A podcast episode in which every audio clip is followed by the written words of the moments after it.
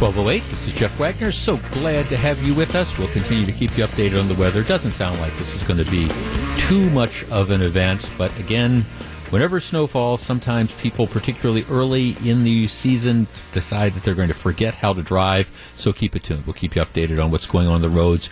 A lot of stuff to cover on today's program. Of course, the story out of New York is you have a 27 year old guy from Bangladesh who decides he's going to do his best impersonation of a suicide bomber, shows up outside one of the subway stations at the Port Authority. And apparently, I, the details are going to be emerging. It sounds like he had a kind of like a homemade pipe bomb. And I will tell you from another life, these are they are unfortunate. They're nasty buggers. They're just nasty buggers. And um, one of the problems, if it if it is in fact a pipe bomb, is um, one of the ways they find out people who manufacture pipe bombs is they, they, they tend to go off a lot of times in the hands of the people who are making them, and that's precisely what apparently happened here.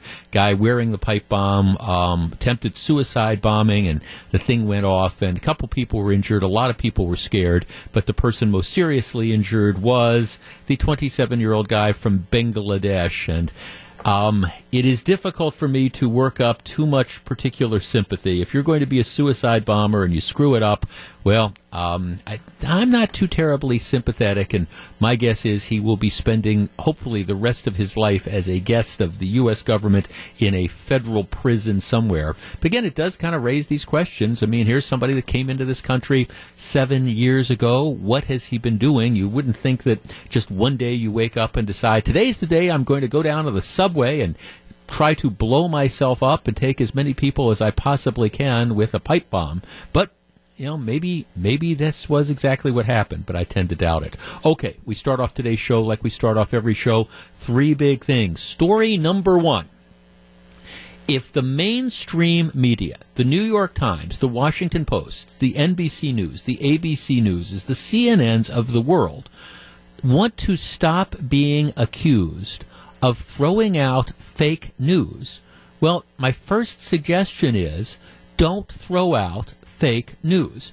Now, last week, one of the big stories involved an ABC reporter named Brian Ross, who had broken big stories over his career, but he'd gotten a lot of stuff wrong. Ross was suspended without pay from ABC News because he, he released this breathless report um, saying that, that President Trump, Michael Flynn, former security advisor, who ended up pleading guilty to lying to the FBI about whether or not he met with Russian ambassadors. Brian Ross sends out a story, does a story, saying that President Trump, during the campaign, had ordered Flynn to meet with the Russians. And you will remember this caused the stock market to crater because this, if it was true, would have been evidence at least potential evidence that the Trump campaign before or during the election was trying to collude with the Russians, which is what, uh, again, some of the people, some people who are anti-Trumpers have been hoping it was going to be the case. So they send out this report saying, oh, Trump ordered Flynn to meet with the Russians before the election. Oh, we've got him, we've got him, we've got him. Well, it turns out that story was completely and totally wrong. Instead, the real story was that after Trump was elected, after the election, Trump had directed Flynn to meet, or somebody with the Trump campaign had directed Flynn to start meeting with the Russians, which would probably not, in all likelihood, that is not an illegal thing to do. But you, you can't collude to win. A, that's not evidence that you colluded on an election that is already over. Um, I, I, think, quite candidly, that's something that would be routine. I mean, if I was the president elect, I'd want to be hitting the ground running, and it wouldn't necessarily be surprising that I would be having people who are going to be part of my administration meeting with you know, dignitaries or people with foreign governments for the idea of laying the groundwork for when you take over. So anyhow, Brian Ross got the story spectacularly wrong. All right, it gets worse though. On Friday, two things happened, one smaller, one bigger. Um, President Trump was having this, this huge, was having a huge, having a rally in Pensacola, Florida. And the rally was to rev up the base, but also, even though it was in Pensacola, Florida, you've got the Alabama election that is coming up tomorrow. So it was also, I think, designed to kind of gin up some support for Roy Moore. All right. So what happens is there's a guy who's a Washington Post columnist. His name is Dave Weigel. He's down there. And he decides to send out on his personal Twitter account, not the Washington Post Twitter account, he sends out a picture of the arena where the event is going to be. And the picture of this says, I'm kind of down here, and it says it, it's, you know, it's, it's empty. He said, look, you know, this is, um, you know, and of course the implication of the tweet is that all right, Trump's the bloom is off the Trump rose. Here I'm in this arena, and there, there's almost nobody in there. Ah, ha, ha, ha. Well, okay, there's a reason, as it turns out, why there was nobody in there. And that is that this picture that he put out on his personal Twitter account, he's there several hours before the arena has even opened up. I mean, it's, it's, it's kind of like going to Lambeau Field if the game is at eight o'clock, is at noon, and going there at seven thirty in the morning and saying, "Look, this shows the problems the NFL is having. It's an empty stadium." Well, yes, it was a largely empty arena, but they hadn't even started admitting people or many people as of yet. The place ended up being completely and totally full, but you send this out creating this idea that oh, people are turning their backs on Trump. Well, after that got exposed, the guy immediately said, "Well, I was just kidding." Well, you wouldn't have known that if you were following it. But then the biggest thing that happened on Friday was the, the CNN report, which still has people shaking their heads as to how this can happen. Now, 2000 on September 13th. Follow me here for just a minute. On September 13th of 2016, WikiLeaks made that made public that huge document dump with all the the stolen Hillary Clinton emails and on all that stuff. Sep- the big date September 13th of 2016. WikiLeaks releases all the Hillary Clinton emails. CNN comes up with this breathless report Friday, and this was happening while I was in the air. I was kind of watching as this was as evolving, and their report supposedly verified by two sources, was that there was an email to Donald Trump Jr.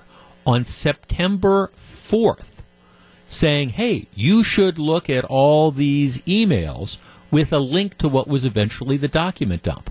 Okay, so the implication of the CNN story, and you can see here comes the impeachment train. The implication was um, nine days before the WikiLeaks documents become public, somebody was reaching out to Donald Trump Jr. and offering them all this information. Again, the implication is collusion, all these things. Huge story, and CNN's running with it. The Washington Post picks it up. It's Wall Street Journal picks it up. It's all over the wire services. These are two of the CNN reporters. They say they've got two sources. September 4th, this was offered to Donald Trump Jr. Well, never mind. Turns out that the email that was sent to Donald Trump Jr. offering these WikiLeaks stuff, it didn't come out on September 4th. It came out on September 14th, one day after all the stuff had been made public.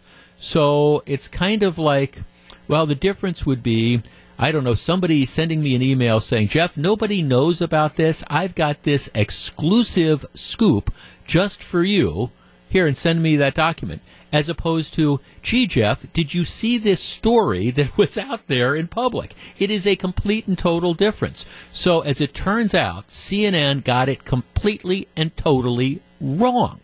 And, and, it, and it's a big deal. I mean, that, that 10 days makes a big difference. Donald Trump Jr., if he gets this offer on September 4th, reasonable implication is, hey, there was somebody from WikiLeaks who was trying to peddle this stuff nine days in advance. Who was Trump colluding with? Well, as it turns out, nothing because this email was instead sent on September 14th, 10 days after the fact 10 days later and one day after the whole thing was public. And CNN got it wrong, just like the Washington Post got it wrong, just like ABC News got it wrong. 414-799-1620. That is the Accunet Mortgage talk and text line. I understand the mainstream media hates it.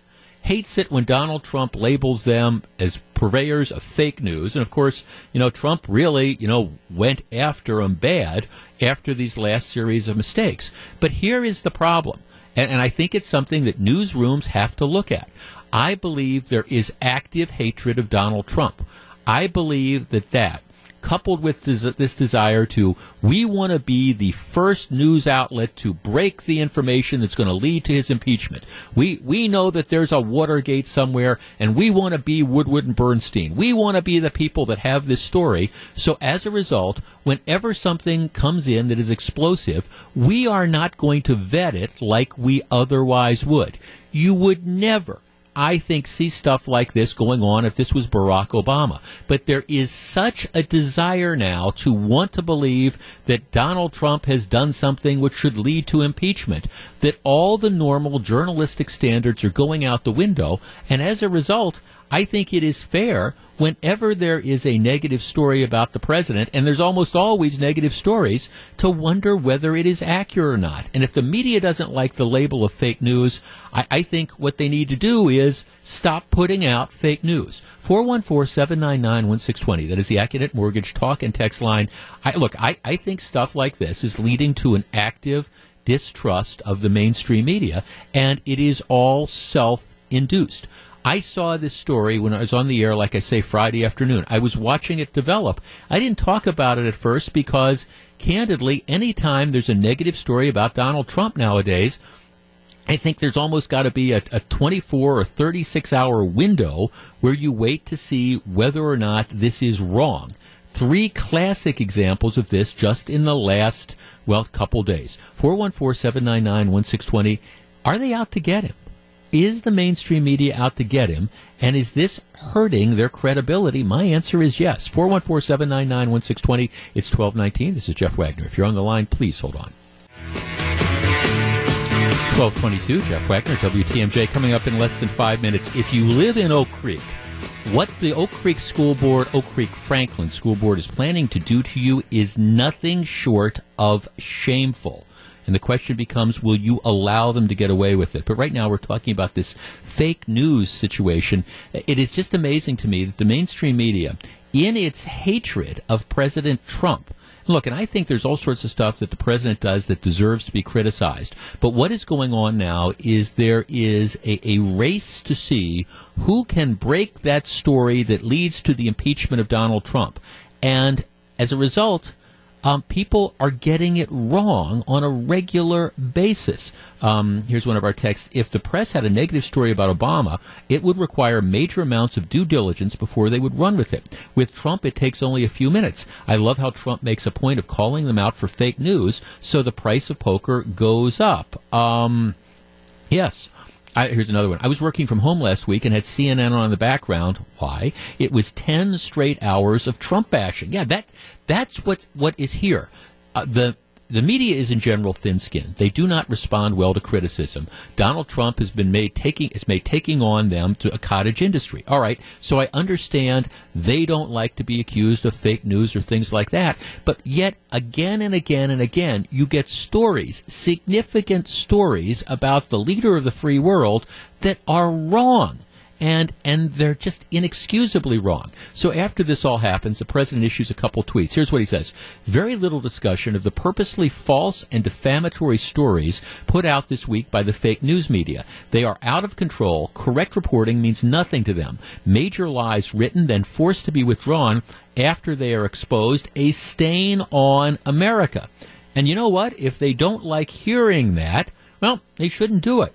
Here's the thing about the Washington Post guy. Trump sends out an email. Dave Weigel of the Washington Post just admitted that his picture was fake. This is the picture saying, oh, Trump's having a rally and there's nobody here. Well, it's taken several hours before the rally. Uh, Dave Weigel of the Washington Post just admitted that his picture was a fake fraud, showing an almost empty arena last night for my speech in Pensacola, when in fact he knew the arena was packed as shown on TV.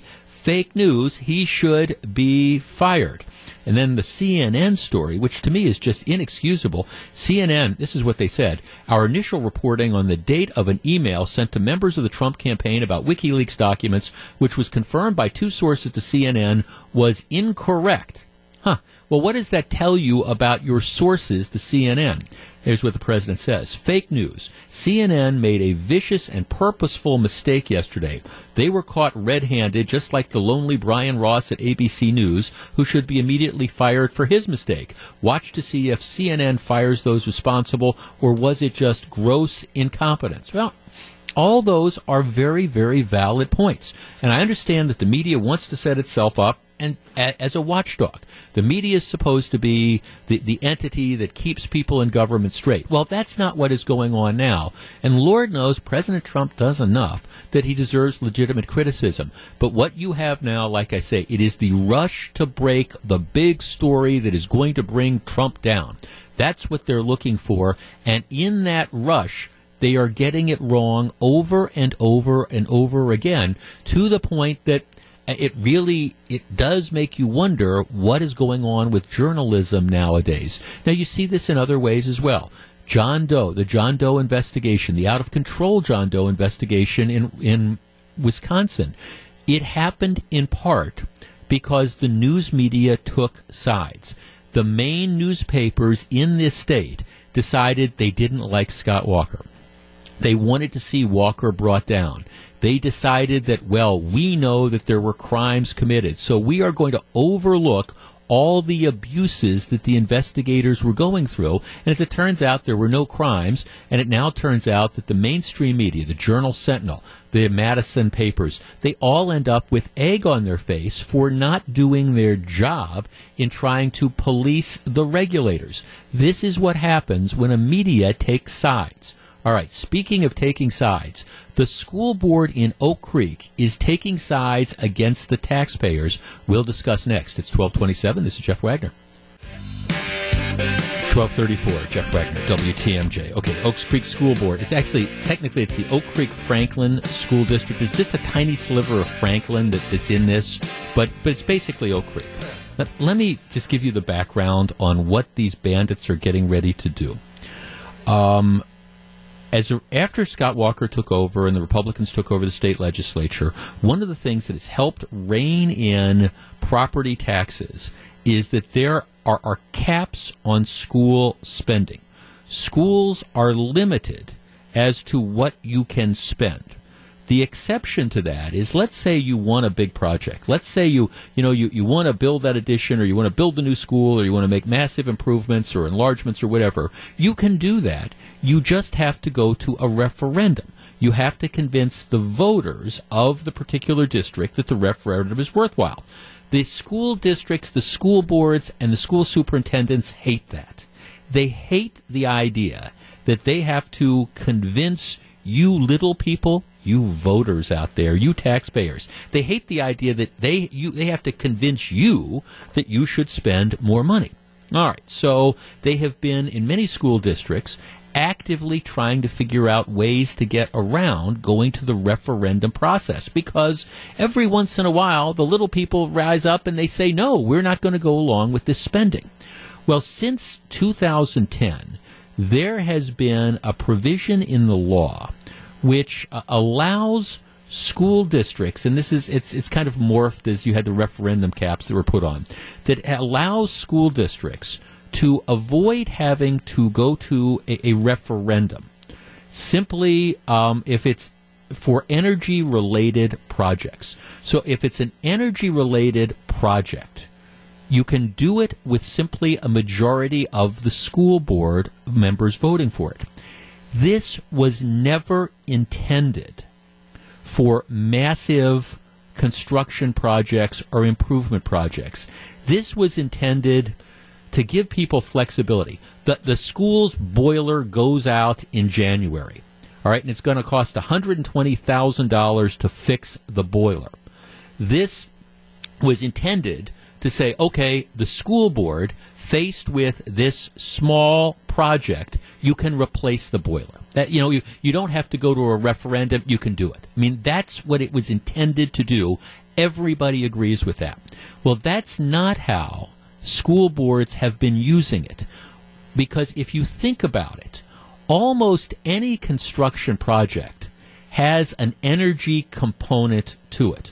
We're going to build a new we're, we're going to build a new wing but we're going to put in higher efficiency windows. Okay, well, that, that's got an energy component to it. The windows are going to be more energy efficient than they were before. We're going to, um, we want to do all new lighting in, in the schools. We're going to do this big remodeling project, and we're going to include higher efficiency fluorescent, fluorescent lights than we have our, our, old fixtures. That's an energy component. We don't have to go to referendum. So this is how this thing has been abused over the years. Um, school districts have used these provisions that, again, were intended for small projects. You need the new hot water heater. You need the new, you know, heater that's going to fix, the, that's going to do the boiler. Those type of things. Wisconsin schools have raised, let's see, as of well, as of about a year ago, um, $217 million without going to referendum above tax caps for these green projects. It's kind of become that this cottage industry. We're going to spend all this money, but we're going to call it energy efficiency. And I guess in the broadest sense, yeah, it does. You, you build a new wing and you put in new higher energy efficiency windows. Yeah, but that's not what this was intended for. Well, the legislature wised up to this and they caught on as to what was going on. So what they said is nope, no, no more of this. That this you can't use this exception to get around going to referendum. But interestingly, they made it, maybe this was a mistake by the legislature, they made it in the last budget process effective January 1st. Right? Effective January 1st. So what has been happening is there has been this rush to try to spend taxpayer money before this law goes into effect in an effort to try to avoid going to referendum. Now, like I say, if, if school districts want to spend the money, it's fine. You just have to ask permission of the voters, but they don't like that. Well, what is going on in Oak Creek is just, it's just breathtaking. Because what Oak Creek is trying to do is rush through what's ultimately going to be $34 million in spending. They, they, they say it's 25 million, but by the time you factor in like the interest costs, it's going to be $34 million.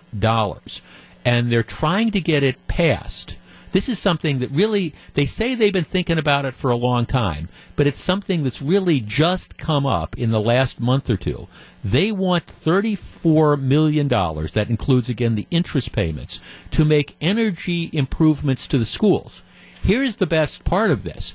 They haven't even specified what energy improvements they want. It's just like, give us, we want a blank check. We have all these different schools that have energy efficiency needs. Um, we want essentially a blank check to be able to spend this as we want. And they are on the verge of rushing this through. Uh, there's been very little notification of this. This, the fact that they were doing this was apparently nestled in a board meeting minutes um, so the general public really didn't find out about this. Uh, the school board is going to be voting on the issue December 11th. That is, that's today. Um, Oak Creek residents have really not heard about this as a general rule, and they're trying to slip this through. They're also supposed to have like an independent study performed. Well, what they did is they apparently, um, actually, the, the study that, that they have is they went out and apparently they, they hired a firm who does work, who works in this area to say, gee, we have all these different needs. But the bottom line is this is being rushed through in an effort to try to avoid the intent of the law.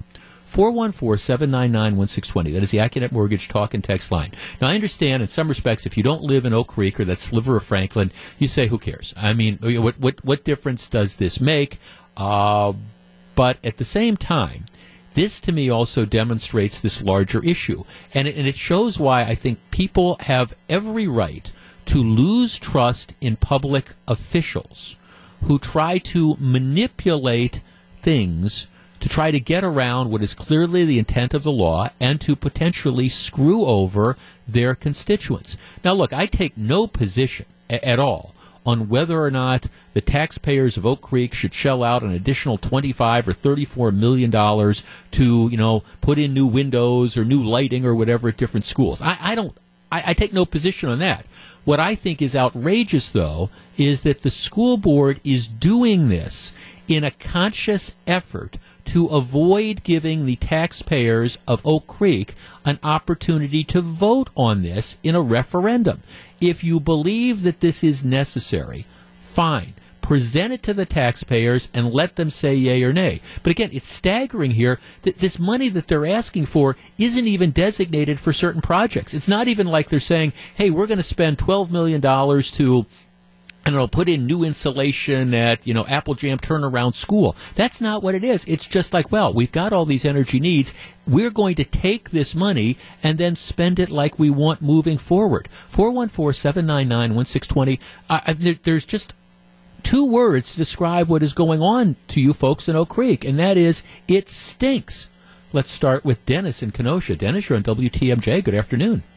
Hi, Jeff. Thank you for taking my call. Yes, sir. Uh, we had the same thing go on in Kenosha last uh, summer. Uh, roofing projects that were supposed to be for energy efficiency, and there was a certain component to it. Well, well sure. Yeah, overall, you put on a new roof, you add a little bit of insulation. okay, so there, there's an energy component, but essentially it's the new roof. Yeah. Exactly. These projects should have been covered under the capital improvement plan, and then uh, the reason that they did this is so they didn't have to go to the referendum and it would get voted down. But this is uh, scummy.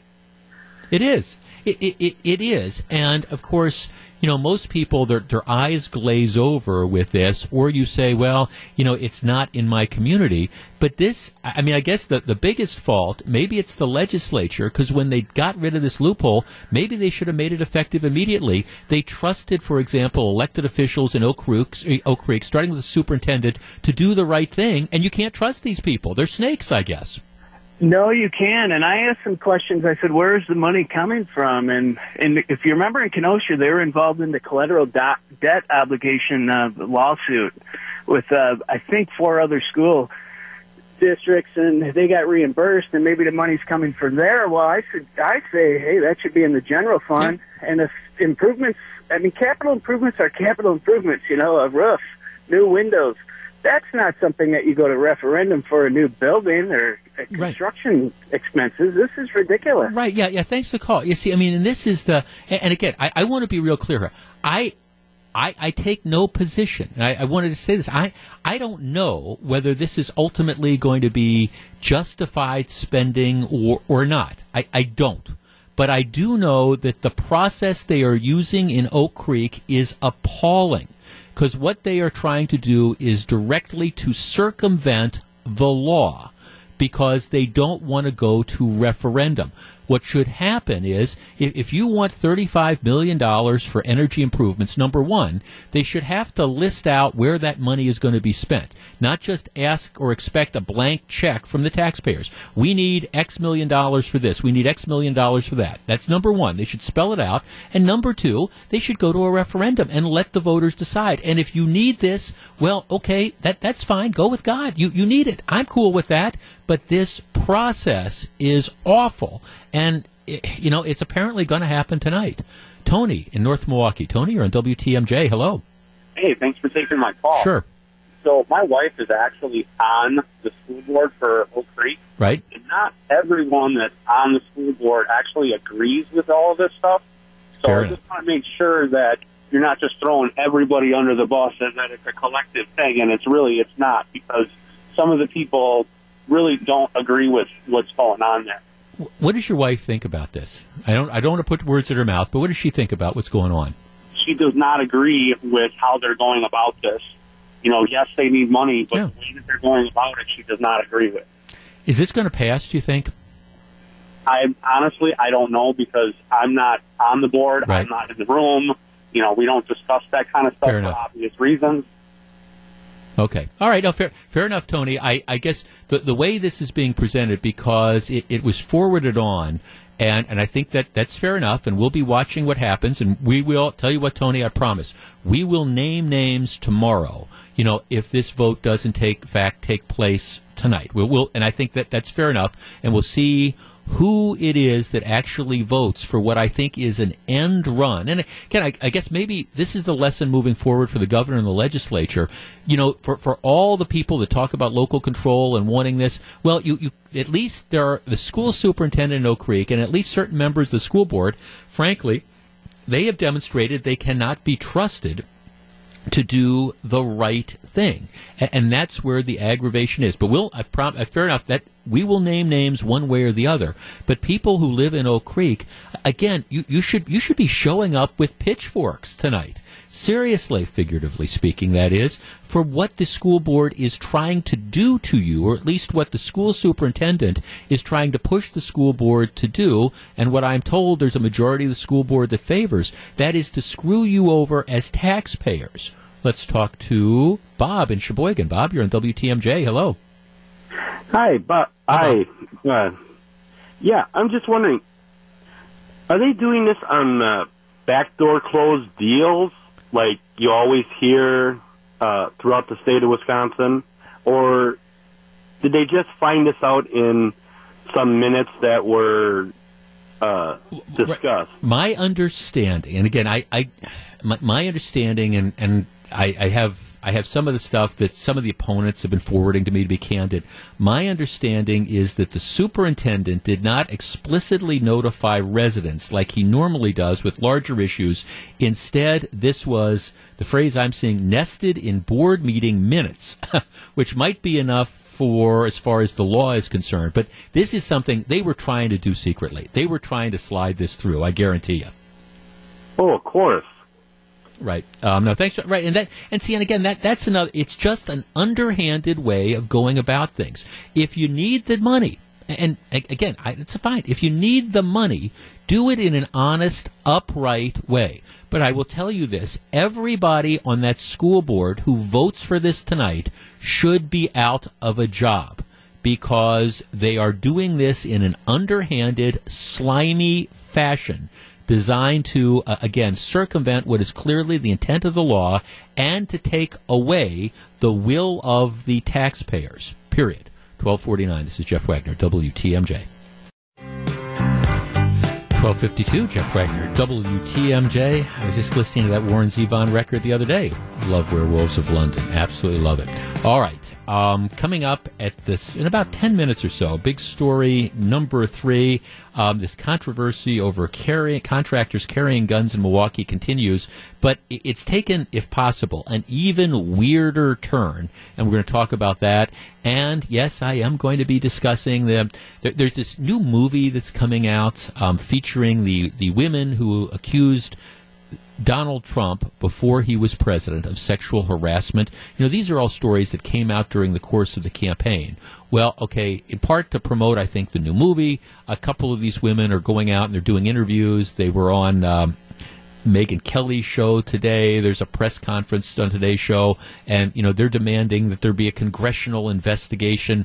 We're going to take that on we're going to take that on head on, and I, I suspect my comments aren't going to please at least some of you about this. But that's been the big story that at least three of the women who've, who've again, we're not plowing new ground here. What we're doing is we're, again, going over stuff that was out that the public apparently didn't care about when it voted in November and elected Donald Trump. We will talk about that coming up in just a little bit. Speaking of, of abuses, and going back to what we were talking about at the beginning of this program, um, in the Wall Street Journal today, the editorial opinion, there, the editorial page, there's an op ed written by Wisconsin State Senator Leah Vukmir, candidate for the Republican Senate nomination this year to take on Tammy Baldwin. And I know Leah's been making the rounds of different shows. I mean, she was on a couple of our programs on TMJ. Um, the, the piece is called An Attack on My Privacy in Wisconsin's Political War.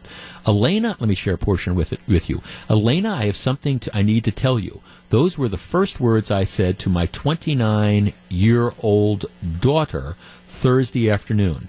I was calling to let her know that according to the Wisconsin Department of Justice's report released Thursday, my personal emails, along with approximately 500,000 of those belonging to my colleagues in the Wisconsin Senate and other Republican leaders, were acquired in a John Doe investigation. The emails had been kept in the Government Accountability Board building in an unsecured file called Opposition Research. Personal emails with Elena were included. I had learned. Some of our emails even involved discussion for medical records. These communications didn't belong in the hands of the government, but were collected as part of a politically motivated investigation into Governor Scott Walker.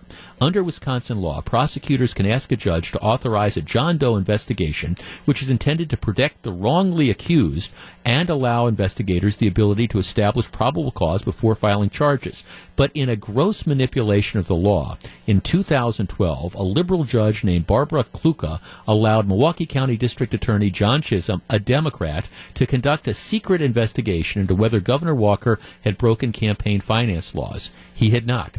Mr. Chisholm weaponized an arm of the government which was supposed to be Wisconsin's ethics watchdog to issue broad subpoenas and warrants for documents. The agency even worked with law enforcement to conduct paramilitary raids on people's homes. These raids and seizures were the result of mere accusations of campaign finance violations for which there was no basis. As it turns out, investigators at the Wisconsin Government Accountability Board took it upon themselves to acquire the personal emails of Republican politicians, including me. And then she goes on to talk about how they no longer exist. The, the board's been done away with. This is a dark day in Wisconsin political history. What John Chisholm did was appalling. What the Government Accountability Board, the former Government Accountability Board, and some of its lawyers did was appalling contempt citation should be issued. And we need to learn moving forward that there are people who are politically motivated who will, again, weaponize the law to try to advance their own goals. And as I said at the start of the show, part of the blame for this lies solely and squarely in the hands of, in general, the mainstream news media around here who wanted to get Scott Walker. They wanted to bring Walker down, and so they turned a blind eye to these various abuses because they thought the end justifies the means. And they look horrible as well. It's 1257. When we come back, contractors carrying guns in Milwaukee. The story gets even weirder, and women coming forward about Donald Trump what does it all mean? Stick around. 1257. Jeff Wagner, WTMJ.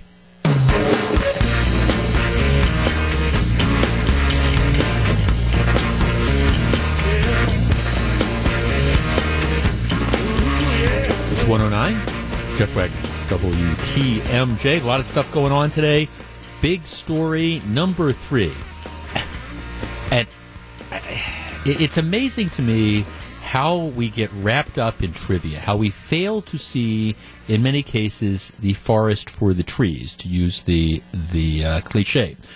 Uh, for, for a week, it seems like the Milwaukee Common Council has been tied up in knots over this. It started off with this photograph was put on some social media sites of three white. Now, I say white because other people said white and they've tried to racialize this. Three white contractors carrying guns at a job site. All right. Now, my guess is, my guess is there's black contractors that carry guns on in some high crime areas as well, but uh, I, I digress. So you have these three guys that are carrying firearms. All right. Then there is this, this huge outrage there's this huge outrage. You have a number, particularly African American politicians, who are outraged that, that people would, would go to job sites and carry firearms. All right. Well, to me, as I said repeatedly last week, you're missing the point.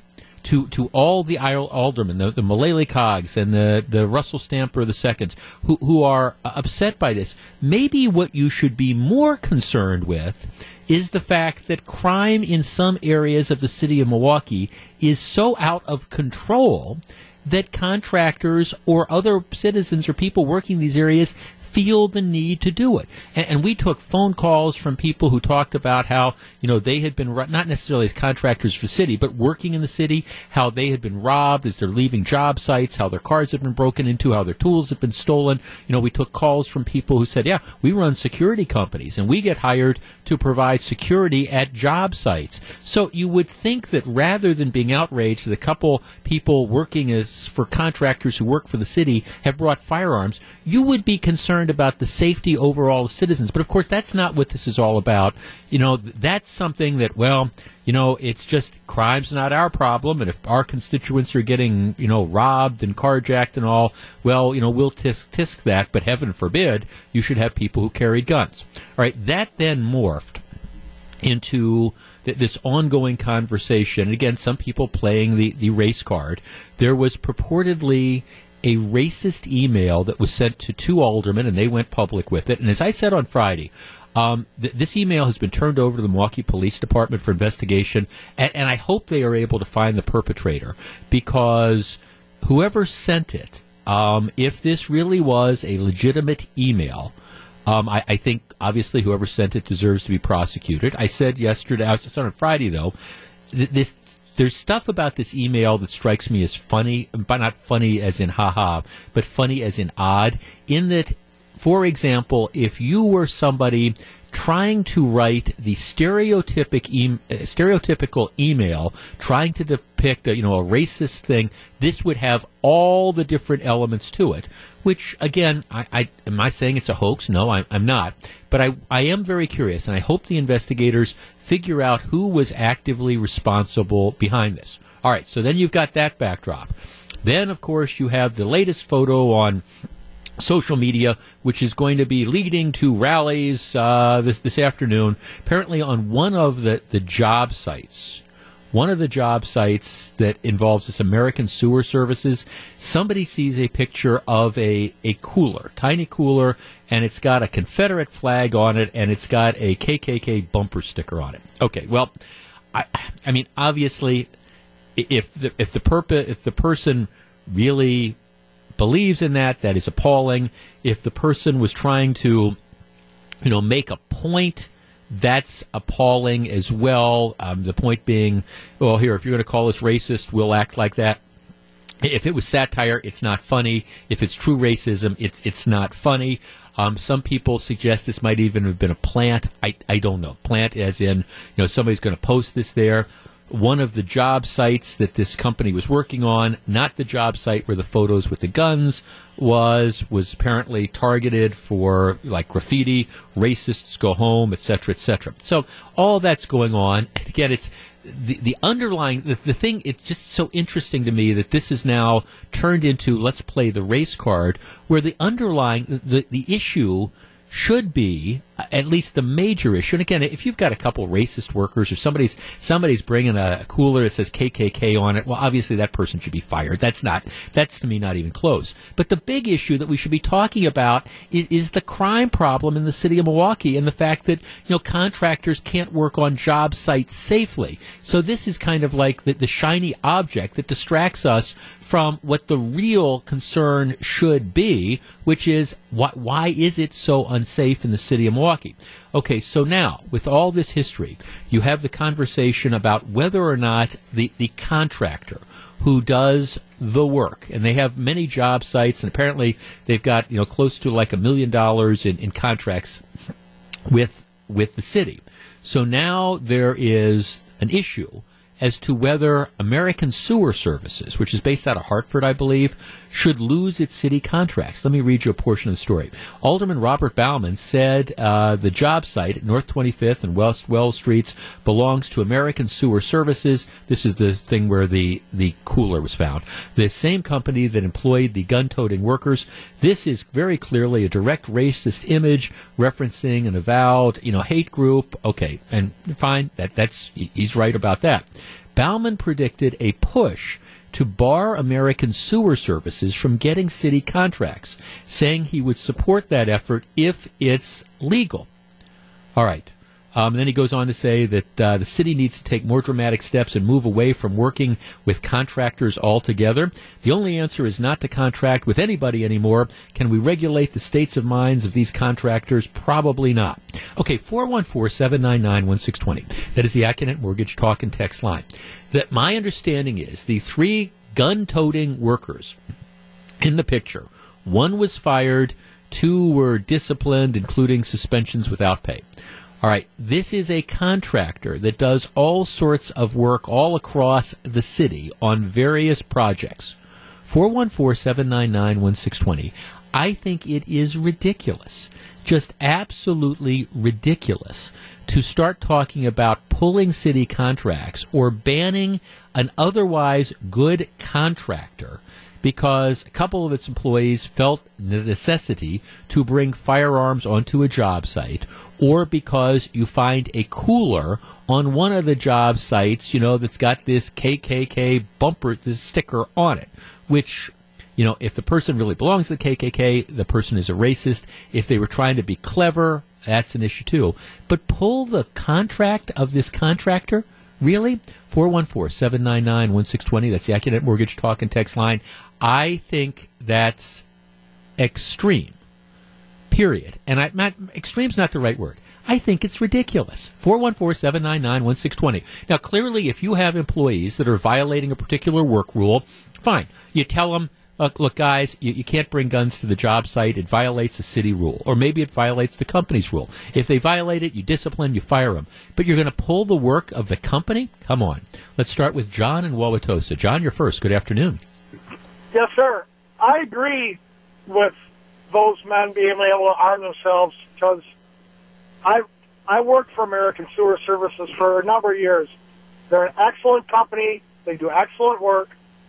Um, and those guys out there are my union brothers, and I mean, we should be able to arm ourselves. If mm-hmm. if you would see some of the conditions that we've had to work under, you know, cars speeding by at 70 miles an hour on a 30 mile an hour road, just general dangerous behavior anywhere east of 60th Street. mm-hmm. Well, right. Well, I mean, I guess it, look if if the city's rules are you're not allowed to bring firearms onto work sites. I, I, think the city has a right to have that rule. It might be a dumb rule, but they have a right to have that rule. And I think the contractor then has to abide by it or not bid on the jobs. But this idea that you're not going to let the contact contractor, you know, the, the idea that, you know, you're going to pull the contract because a couple of these guys show up with guns, I just think that that's absurd. I just flat out think it's ridiculous.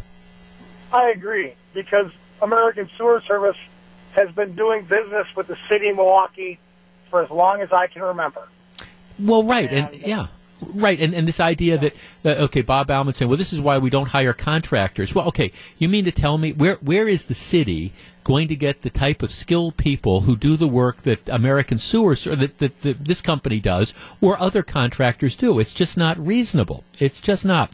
Now, thanks the call four one four seven nine nine one six twenty. Uh, Kevin writes, I install garage doors for a company that advertises with you. We often work in the inner city, and our company has to send out an extra person to sit and watch the work truck while I work inside the garage. It is very disheartening to watch the crime rise and rise in Milwaukee. Yeah, isn't it interesting, though, that that's not what these aldermen care about? It's that, well, you had white contractors who work for this suburban company who, who actually brought guns onto the, onto the scene. This is terrible. We need it looking at pulling their, their contracts. Well, no, alderman, why don't you wake up and try to maybe get concerned about why it is that people feel they need to bring firearms to protect themselves. Pulling the contract of the company? I mean, you know, come on. Let's talk to um, Jesse in North Milwaukee. You're in WTMJ. Hello. Hi, Jeff. Thanks for taking my call. Yes, sir. What do you think? I stay down on 40th and North Avenue. We have city contractors around here in the uh, central city all the time. If there is a problem that they're being robbed and things of that nature, why aren't we being notified of that? I think a lot of uh, uh, the way that the contractors are coming down here and still is because of the way the north side of the city or the central city is being portrayed on the news. You know, I, I, I haven't, uh, uh, like I said, I see contractors out here all the time. Now, if their trucks are being broken into, then I think a security system needs to be placed on their trucks. I don't think that the, the company should lose their contract because of this one incident. I think they need, need to um, um, better train their employees. The supervisor should have seen those men before they left on their work site. I'm quite sure they reported to their work site with those weapons of brandishing. So, you, you know, just, just a lot of changes need to be done within the company. I don't think they should lose their contract, though. Jesse, let me go back to the, and, and I agree with you on that. Let me go back to the first point you were making. Um, you, you were saying, well, if if there's all these robberies and stuff, why aren't we hearing about it? Um, do you do you think crime, particularly in the city of Milwaukee, particularly in the inner city of Milwaukee, is is being overstated? Do you think it's not as bad as some people, including myself, perceive it to be? I, I, I think on uh, you have to go by a neighborhood by neighborhood. Uh-huh. I live on 40th and North, and from 38th to Sherman Boulevard between North Avenue and I would say Center Street. We have no problems over here. But then when you go east of that, yeah. you may have some problems over there. I think the police know where the problem areas are, but because we have no patrols here in the neighborhood, I can uh, I can drive through my neighborhood for hours and may see one patrol car that's responding to a call. So that's another reason why the crime rates are up. Yeah. Okay. Good enough. I mean, I, I mean, I, I, think that's a fair comment. I mean, I think it's, and I've always felt that's the same way too. I mean, it is a neighborhood by by neighborhood thing, and I, I was kind of curious because, and you're talking about 38th on of north west uh, west of 38th on north versus east of that. I, I mean, I, I think there are going to be type pockets like that and all. At the same time, I mean, I think all you have to do is look at the the number of car thefts and carjackings and things like that, and you see it, it going. I mean, either through the roof or at an unacceptably high level. I understand why guys would want to carry firearms. I, I get all that. If the rules are you can't, then, then you shouldn't. And my understanding is the company did I mean dealt with that. I mean that the guys that they found doing that, one got fired, two got suspended. To say to this company though that's been doing business for years and years, gee, because you had a couple guys who brought guns onto a job site, and because on another job site somebody found that this cooler that had this racist sticker on it, that we're not going to do business with you anymore, is I, I think absurd. It's 123. This is Jeff Wagner, WTMJ. 126, Jeff Wagner, 620 WTMJ. Now, a caller, Jesse, said, yeah, 38th and north to the west, not that bad. 38th and north to the east. Uh, uh, interestingly enough, uh, you had this horrible situation, 9.40 in the morning, what, yesterday? Um, Food Mart employee on Milwaukee's northwest side shot to death on Sunday. The 40-year-old man was killed about 9:40 a.m. at the Food Mart in the 3800 block of West North Avenue. Declared dead at the scene. Police are searching for a male suspect.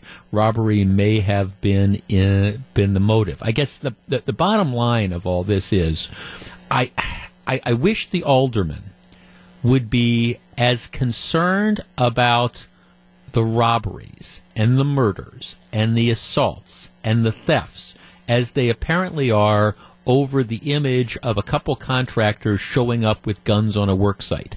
And I guess that's what's disappointing to me. It's easy to say, hey, we're going to make this company, they're bad guys. Look at that. They, they had a couple white contractors who showed up with guns, as opposed to dealing with, again, the issue where you got 40 year old people who are being killed at 9:40 in the morning as part of robberies gone bad. Let's see, our text line has exploded.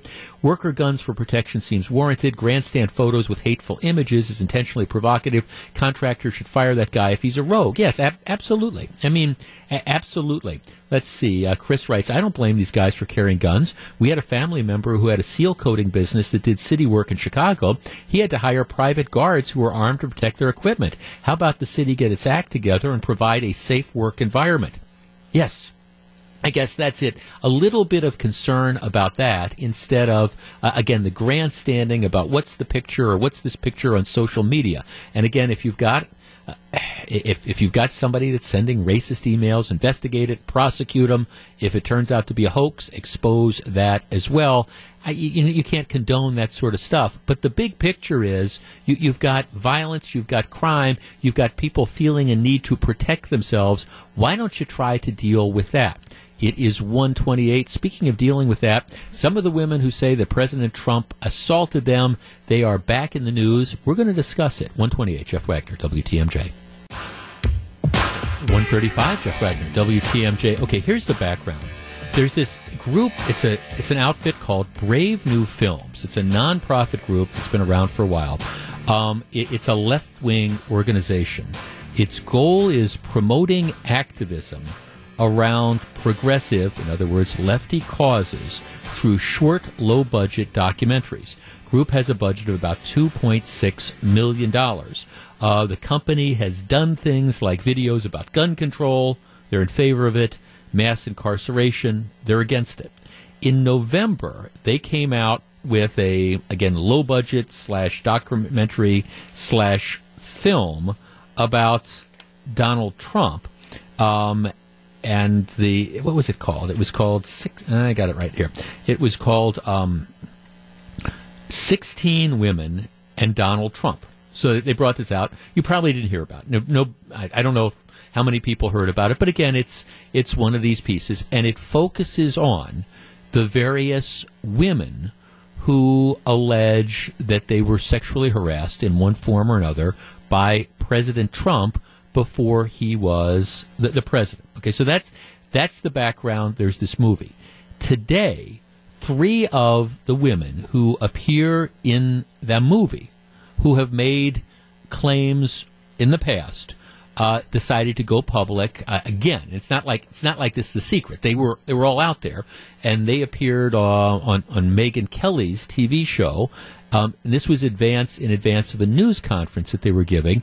You know where they repeated you know the claims that they had made against um, President Trump when he was Donald Trump.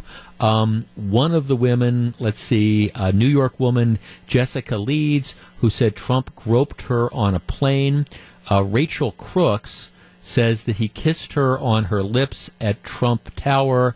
And uh, the third one is Samantha Holvey. She's the former Miss USA contestant who said that in October, who said that Trump inappropriately ex- inspected pageant participants. You know, he was one of the owners of the was it Miss America or whatever, and and he would like go into the back while they were dressing. Okay, these these are all allegations that surfaced I mean, during the campaign. So I, I, don't think we're plowing new ground with any of this stuff. Washington Post has a story about this, and the way, I mean, this is the way it starts. Let me see. Let me get to the top. Trump accusers renew sexual misconduct charges against him, say it was heartbreaking to see him elected. As the country grapples with a national reckoning over sexual misconduct allegations against powerful men, three women who accused the most high profile man in America again questioned Monday why their claims did nothing to stop him from winning the presidency. It was heartbreaking for women to go public with their claims against President Trump last year, only to see him ascend to the Oval Office, said Samantha Holvey. Again, she was the former Miss USA contestant. I put myself out there for the entire world, and nobody cared, Holvey said Monday on Megyn Kelly. Um, she was again joined by these other women. Okay, so so they're out there and they're repeating their claims, and this was part of this overall thing that came out after that Access Hollywood tape, you know, surfaced with Billy Bush and Trump. You know, and Trump was saying what he was saying. You know, everybody remembers that. All right, but but here's the point. Uh, so you, you might ask, okay, why why today? Because like I say, these, these aren't, at least as far as I'm able to tell, these aren't new women. These aren't new allegations. This is stuff that's been out there, you know, dur- since during the campaign. The women called for Congress to investigate these allegations amid the dramatic shift happening nationwide in response to charges of sexual misconduct uh, against men. Right? That's the the that's the part of this I want to take up. Trump has denied all of the allegations against him. Um, Trump's position is the accusers are lying and that the issue was settled when he was elected president after the stories emerged. All right, so the, women are out there saying, we want a congressional investigation. Right, our number, 414-799-1620. That is the Accunet Mortgage talk and text line. Here is my question to you. Should there be a congressional investigation and to what end? And, and, and, this is this is why I say this. These again are, are not new allegations.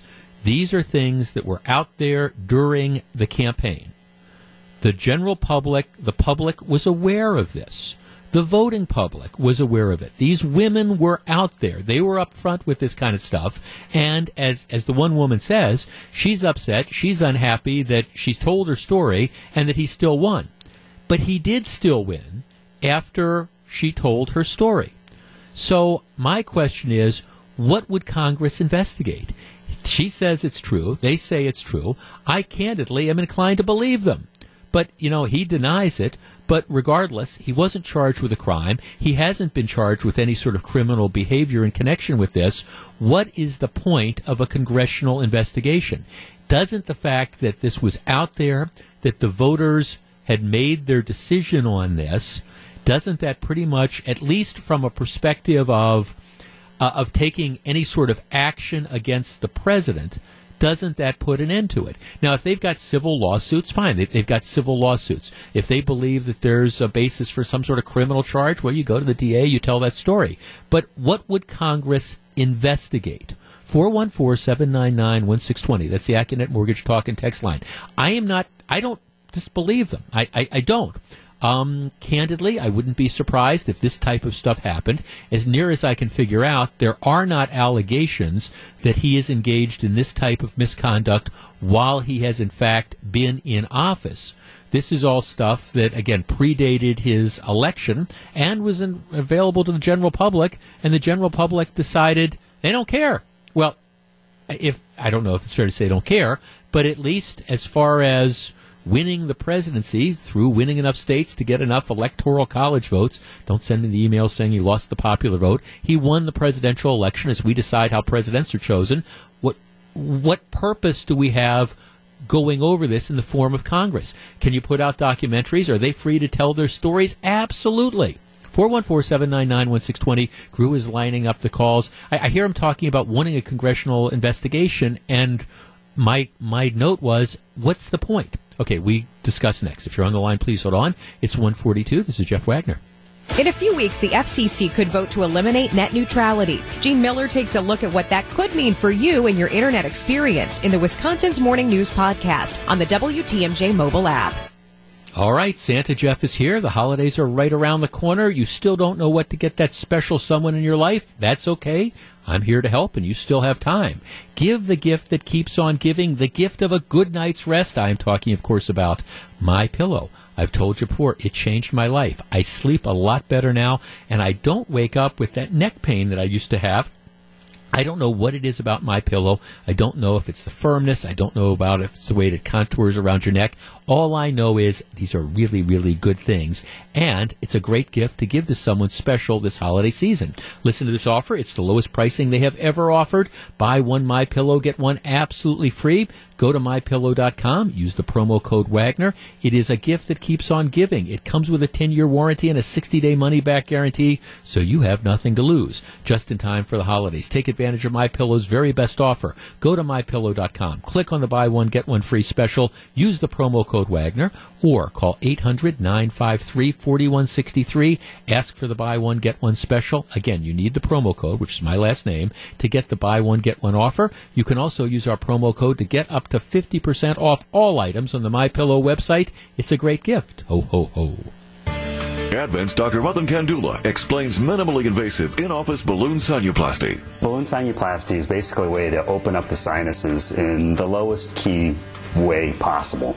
And so instead of making any cuts, instead of uh, removing tissue, what we're able to do is look in the nose with the camera up to where the sinus openings are, and we're able to expand the, the natural sinus opening. When we're making these openings, we're creating bigger bony passageways. So when we dilate that balloon, it microfractures the bone, and it takes an opening and gets it to however big the balloon is. And so usually we use about a six millimeter balloon, and we create a six millimeter opening uh, for the sinus to drain. And it's not pushing soft tissue around; it is literally creating a larger opening where there wasn't one before. This groundbreaking 20 minute procedure could be your answer to breathing well and living better. Call 414 771 6780 today. Advanced Ear, Nose, and Throat Specialists. Advent.md. Your drain is plugged. Who should you call? Call the original Roto-Rooter. They have the experience of dealing with any drain emergency. Call 1-800-GET-ROTO or schedule online at getroto.net. Call Roto-Rooter, that's Roto Rooter. 145. Jeff Wagner, WTMJ. My producer Bruce screens all these calls, and people just kind of hang up in the middle of the commercial break. 414-799-1620. That is the Accunet Mortgage talk and text line. All right, the, the news today is um, in, in conjunction with this documentary that's made by this left-wing group, um, you have three people who have in the past publicly accused Donald Trump of sexual harassment, bad behavior. And and these they they have this press conference, they do this interview, and they, they say how frustrated they are that they came forward and he still ended up getting elected. And I can understand that. I I don't disbelieve these women. The White House position is that they're all lying about this stuff. I, I don't I don't disbelieve them. I, I, I just don't. I mean, I saw that Access Hollywood tape. I listened to the Access Hollywood tape. I listened to the comments that the president made. But they want a congressional investigation. To which my response is, to, to what end? I mean, he, he's not in Congress.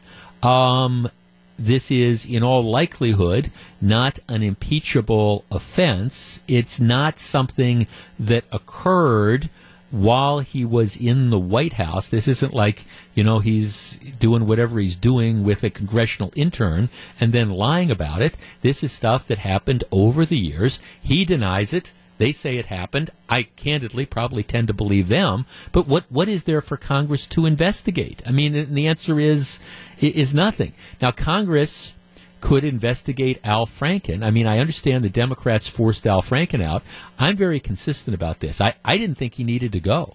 I mean, I didn't think that, I thought that this was a matter that belonged, again, because the misbehavior, with one exception with Al Franken, all the alleged misbehavior was before he went to the Senate.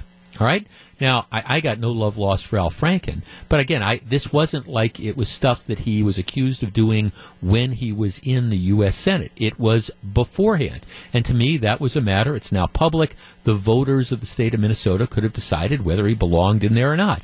But you know, he ended up getting forced out. I think because of the politics of all this. The politics being, hey, if Roy Moore wins tomorrow in Alabama, every Democrat that runs over the course of the next 10, 11, 12 months is going to say, hey, Republicans are soft on sexual harassment. We're going to make this the year of the woman again. And so Al Franken he was the one that kind of got thrown under the bus. But I didn't think he needed to resign because of these allegations. I thought it was a matter that voters in Minnesota should be able to decide what the significance of that was. Similarly, I look at Trump. I boorish behavior, no question of, about it boorish behavior in the extreme. I don't know if any of it would have risen to the level of being criminal behavior, but if it had been filed in a timely fashion. But I'm going to be the last person that, that you know, supports Donald Trump and the type of thing, the conduct that these women allege that he engaged in, but it was presented to the voters. Elections have consequences. I admit I am surprised. Every once in a while I get these emails saying, you don't support Trump up 100% because, you know, you're, you're still upset that you got the election wrong. I'm surprised that he won. I am surprised that, you know, he was able to survive all sorts of stuff and allegations like this. Yeah, I'm surprised. But elections have consequences. And the truth of the matter is, people heard these and he still won the election. So what is there? What is there to investigate? Um, my answer, I think, would be nothing. All right. When we come back, big news on Friday. I know some people are extremely unhappy about it. I happen to think that justice was served. Steven Avery's nephew, Brendan Dassey, is going to be staying in prison. We will discuss. It's 149. This is Jeff Wagner, WTMJ. It's 152. Jeff Wagner, WTMJ. A little bit of um, kind of holiday related programming coming up in the next hour of the program. Some topics, including rule. My, my wife told me I was not in the holiday spirit for something I did yesterday, and we're we're, I'm, we're gonna we're gonna d- discuss that. We're gonna discuss that because I I think she might have had a point but there's a lot of people who feel the same way I do about this particular story. So I'm going to share that with you. Um, Friday afternoon, the, the breaking news story was that Brendan Dassey, who is the nephew of Steven Avery, was uh, by a four to three vote, the United States Court of Appeals, the full Court of Appeals for the Seventh Circuit, upheld his conviction. And uh, that means, unless the Supreme Court takes the case, which they won't, I'll be shocked if they do. Uh, that means that Brendan Dassey will stay in prison for a long time. It, it just, I, I, time goes by, and as somebody who, who watched the trials of both Steven Avery and Brendan Dassey closely, it, it is it's amazing that it's been as long as it has. Um, the, the, murder of Teresa Halbach, who was a 25 year old photographer who was lured to the the Dassey residence, um, Halloween of 2005. I mean, this goes back 12 years. Um, Steven Avery was found guilty following a jury trial in connection with that, that Halloween 2005 murder for reasons that pass understanding. These documentary filmmakers produced this Netflix series, Making of a Murderer, where they decide to try to make Avery the sympathetic figure and they I mean, it, it, was like a movie. I mean, it, it, really wasn't a documentary in the sense of presenting the facts as they were presented to the jury. But somehow, like Steven Avery has been made this poster child, and what he is is he's a brutal murderer. Um, his nephew, Brendan Dassey, was, of course, you know, complicit in this, and Dassey gave a very, very detailed confession. They were tried separately. So the, the Avery situation really has nothing to do with the Dassey situation. In the Avery case, there was physical evidence tying him to the murder just out the gazoo. Um, in the Dassey case, the majority of the evidence came from you know his confession. Um, he he gave statements to the investigators, and in, in the statements, he acknowledged his involvement in this. He offered details that you wouldn't have known if you wouldn't have been there. But at the time, he was 16 years old. So, and he was um, a, slow learner. I mean, and maybe that just underplays it all. Well, the argument was that the confession was coerced, that he didn't understand, he couldn't knowingly intelligent and intelligently waive his, his rights against self-incrimination. He was a juvenile, etc., etc. Um, the case went through the state court system, and the state courts rejected that. They said, nope, nope, nope. Under the circumstances, the confession was voluntary. Uh, the matter then went to a federal magistrate judge, and these federal magistrate judges are are like junior judges. They're they're not appointed by Congress, by the Senate, appointed by the president, and confirmed by the Senate. They're hired by the judges to do routine work, and prisoner appeals are routine um, work. The relatively new magistrate judge in Milwaukee, his name is William Duffin, I think surprised a lot of people by disagreeing with all the state courts and saying, nope, I, I, find this confession to be involuntary. The case ultimately went up to the Seventh Circuit Court of Appeals, and the Court of Appeals, like I say, on Friday, in a four to three vote, upheld the conviction, which means that Brendan Dassey stays in, in, in prison. I, I know this is controversial because, again, I know that a lot of the discussion about this, and, and people have informed themselves on this case not by watching the trial, but by watching Making a Murderer. Feel free to disagree with me, but I, I really I feel that justice has been done in this case.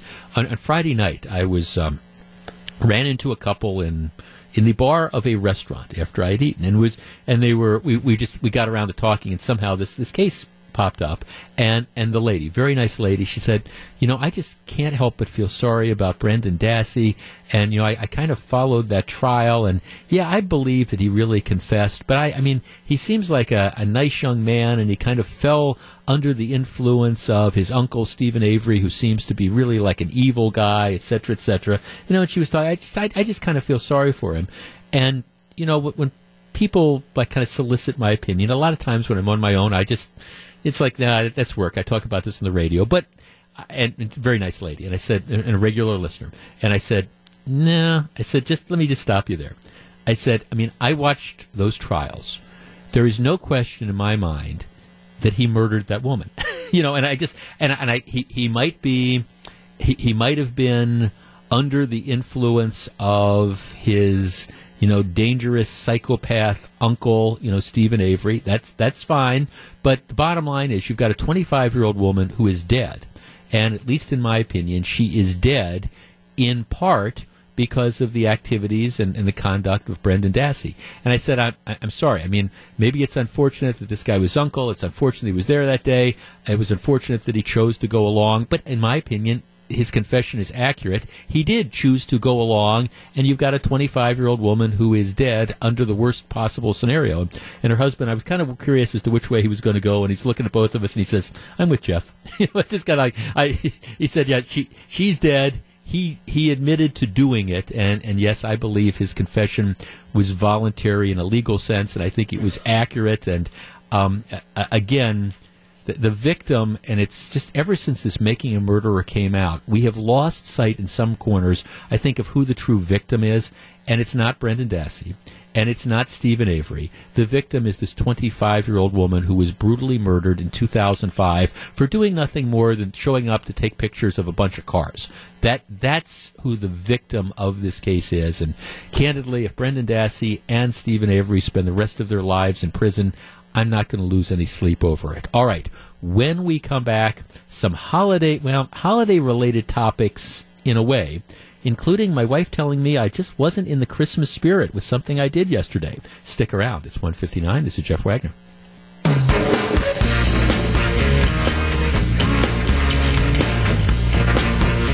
Two eight. Jeff Wagner, glad to have you with us. All right. So what did I do that wasn't necessarily in the holiday season? Now, here, here's a little bit of background. I, as, as, people know, I got married a couple months ago, and we're sort of in the the, the process of.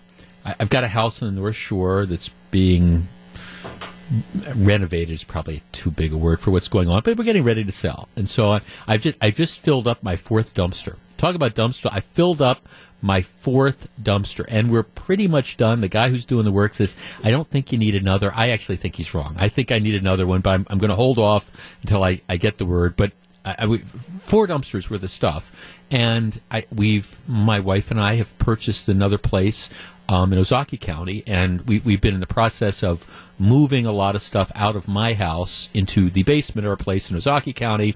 And we got furniture ordered, and then next Monday I've got some movers scheduled. We're really not moving that much stuff, but you know whatever's being moved is being moved next Monday. So we're we're running around doing all sorts of things. Plus you've got work and you've got the holidays and you've got all this other stuff going on. And so we, we have this like this big calendar that's up there.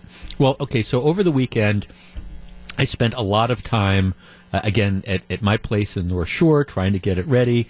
And then yesterday we, we were there for a long period of time. My wife and I, my brother, my sister in law, my nephew Alex, and we were just you know getting this all ready. Now, one of the things that happens, Gru, who's producing the show, is as you know, I am not a big fan of shopping, but because of all the stuff going on, I have I've had to keep going into stores for stuff. It's like, and it and it doesn't matter. Sometimes it's just food. Okay, you know, we, we we're out of, we're out of soda at the house in the North Shore. People like to drink the soda. Go over and get a case of soda. Okay, so I'm doing that. Or we need this or that or the other thing. Run over to the hardware store. So I, I'm running in and out of stores a lot, which is is fine. Well, what's been happening lately, and I understand that this is the time of giving, but yesterday, and I counted one, two, three, four different stores before this particular incident I went into, and it, it's not just enough to to pay for your purchase. Oh, you you owe seven dollars and twenty three cents. I swear, at every store I was at, they ask you, "Do you want to round up?" Would you okay? So it's seven dollars and twenty three cents. Would you like to give you know like seventy seven cents to fill in the blank? You know whatever the cause is. I and it's like time after time after time. It was interesting. I was in those one store. It was a hardware store yesterday, and there's a bunch of different registers. And the, the, person at the register next to me he's being asked to i was asked to like round up to like nine dollars. He was being asked to like contribute two dollars and seventy cents to round up to something to a completely different charity. But it seems like everywhere you go that there it's not just here's your change. Would you like to round up? Now i understand you can say no but but and and i do say no. It's just on on principle I, I, I say no. And i always feel a little bit guilty about that. But I, I, donate money to the charities that I choose, and I'm not saying these aren't a worthwhile thing, but it's no. I if I'm going to donate the money, I'm going to donate it in a check, and I'm going to get the tax deduction, etc. So anyhow, long story short, so this is like every place I went yesterday. I swear they're asking that. So yesterday, last evening at the end of a long day of moving stuff around we were my wife and i were going over to her sister and so my sister-in-law and my brother-in-law's house and for, for dinner and a very very nice dinner. Enjoyed it quite a bit, but we, we needed to stop off and and you know you can't go empty handed. So we've been spending the the whole day like moving and things like that. So we go into this grocery store and end up. I bought a I bought a six pack of beer because they don't drink beer. So I, I brought a six pack of beer for me, and we bought a little like flowers and stuff to, to bring. So I get there and it's like it's like sixteen dollars and twenty sixteen dollars and twenty five cents, let's say. And the, the, the nice young lady behind the counter says, "Okay, it's sixteen dollars and twenty five cents. Do you want to do you want to add seventy five cents and round up and donate the money to wherever?" And I think I said, "No, thank you." My wife heard, "No." you know, but and and the truth is probably somewhere in, in, between, you know. But and she was saying, well, you kind of snarled at her when you said no. You kind of sounded like that that grouchy kind of Scrooge guy. And I said, well, I didn't mean to sound like the grouchy Scrooge guy, Scrooge guy, but I hate it when people ask you to do that. I would just as soon I, I, the Salvation Army bell ringers. I don't have an issue with because you know you can give the money or not. But I just I hate constantly being asked you know, when I'm in the, this line, because I always feel there's this kind of implied pressure. And she said, well, you know, but it, it's not the clerk's fault. I mean, they're just told to do this. And I said, yes, that's that that's that's true, and, and you have a good point there. Um, so I'll, try to be moving forward. I'll try to be nicer and more pleasant when I say no.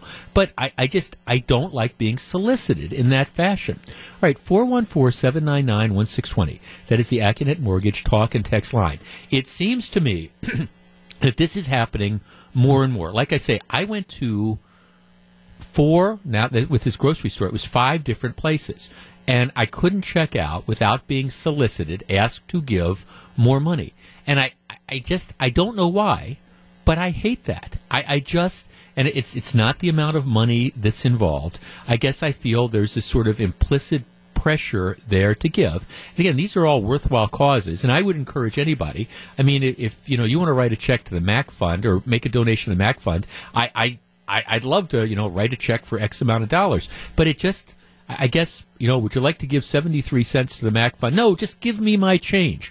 414-799-1620. That is the Accunet Mortgage Talk and Text line.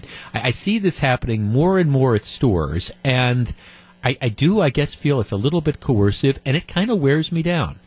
Um, it is an easy way to give, and it's true that you don't notice stuff, and 50 cents here, 50 cents there, I guess adds up.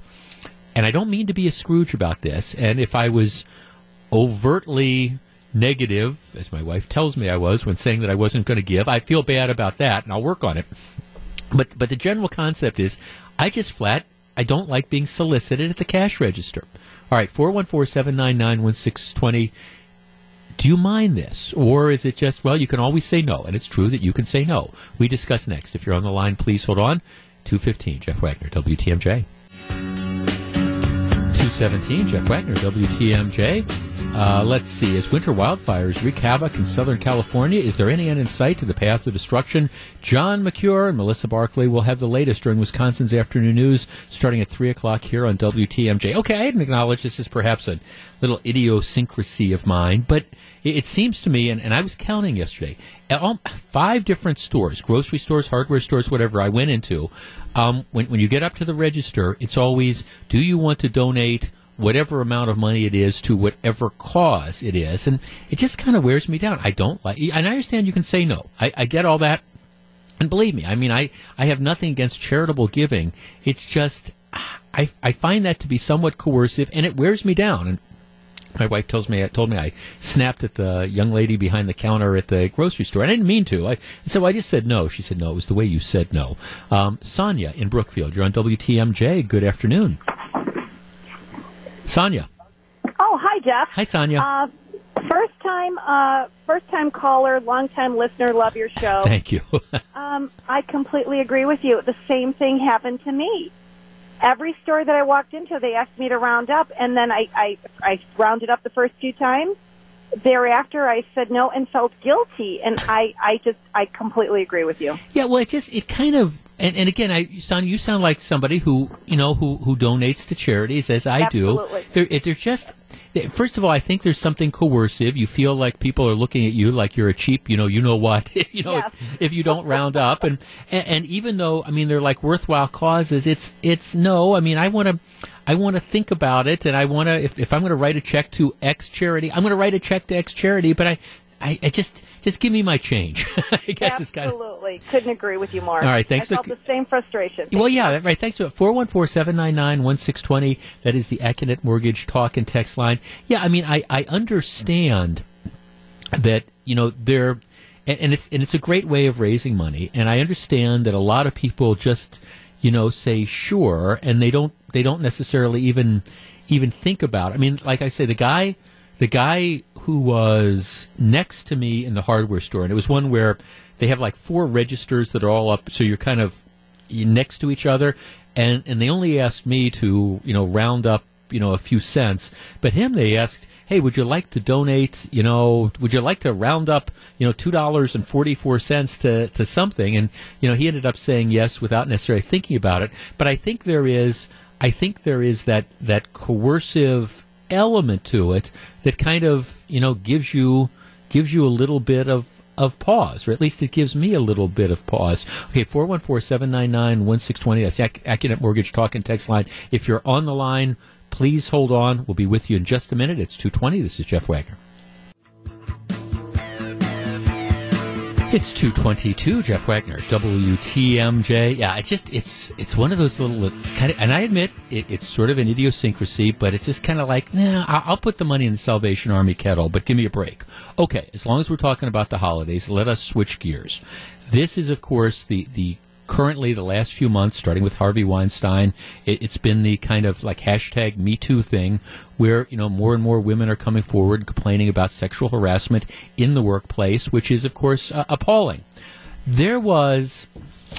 There's a movie that came out not that long ago, maybe in fact even this year, Office Christmas Party.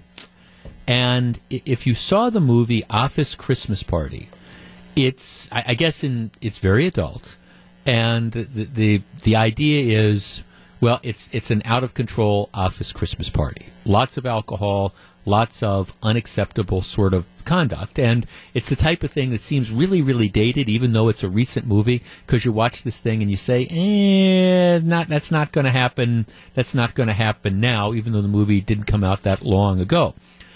It's always one of these issues in the workplace because when you have men and women, and, and, and let's face it, um, the workplace continues to be, uh, you know, one of the top places where people end up meeting folks who go on to be their spouses. I mean, that that's that's just it. And there is dating that occurs in a workplace. Now, that's not the same as sexual harassment. I get that, and I'm not equating that type of thing. But you do have interaction, and the truth is that's where a lot of people meet each other. You know, you say, you know, where'd you meet each other? Well, we we work together. Now, again, it creates problems sometimes when you have, first of all, people who don't take no for an answer, who don't, you know, who engage in the sexual harassment, when you have people at different power levels and all those type of things, it creates all sorts of issues. Um, and you've always got that, that sort of tension that's going on in, in the workplace, but also recognizing that it's where people do on, on many occasions, you know, meet the people that they end up with, their, their spouses for the rest of their lives. Um, the problem comes in when you have events that are that are sanctioned in the office. I mean, for example, it's one thing if you've got a couple, you've got a man and a woman, and they decide, hey, you know, we're going to meet on our own time outside of work, and we're going to go to dinner or whatever. Now, obviously, that can create issues. Like I say, if it's a boss and a subordinate, and it, it can create issues if you've got to work together and the thing goes bad, all that different type of stuff. But but at least in some of those situations, it's you're meeting outside of work. The office Christmas party is something very, very different. A friend of mine sent me, forwarded this, this tweet to me, and it, and it said, it was like one of these things that, you know, she had seen somewhere and forwarded on it. The headline was, um, something like, this might not be the best year to hang the mistletoe at the office Christmas party. And, and I said, yes. Matter of fact, I ran into her and I said, well, yeah, actually, this might not be the best year to have that office Christmas party. Story in the New York Times over the weekend.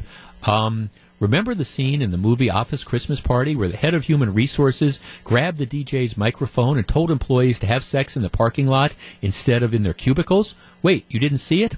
Well, anyways, Those days are over, even in jest. Holiday gatherings have become toned down affairs as executives respond to demands to cut costs, improve company morale, and this year address sexual harassment in the workplace.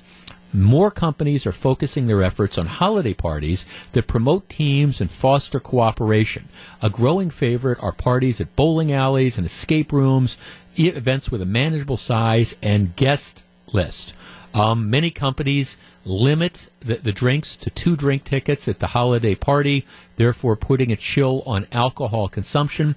Other companies are taking a more stringent approach, cutting out liquor altogether. All right, 414 799 1620. That is the Accunet Mortgage talk and text line.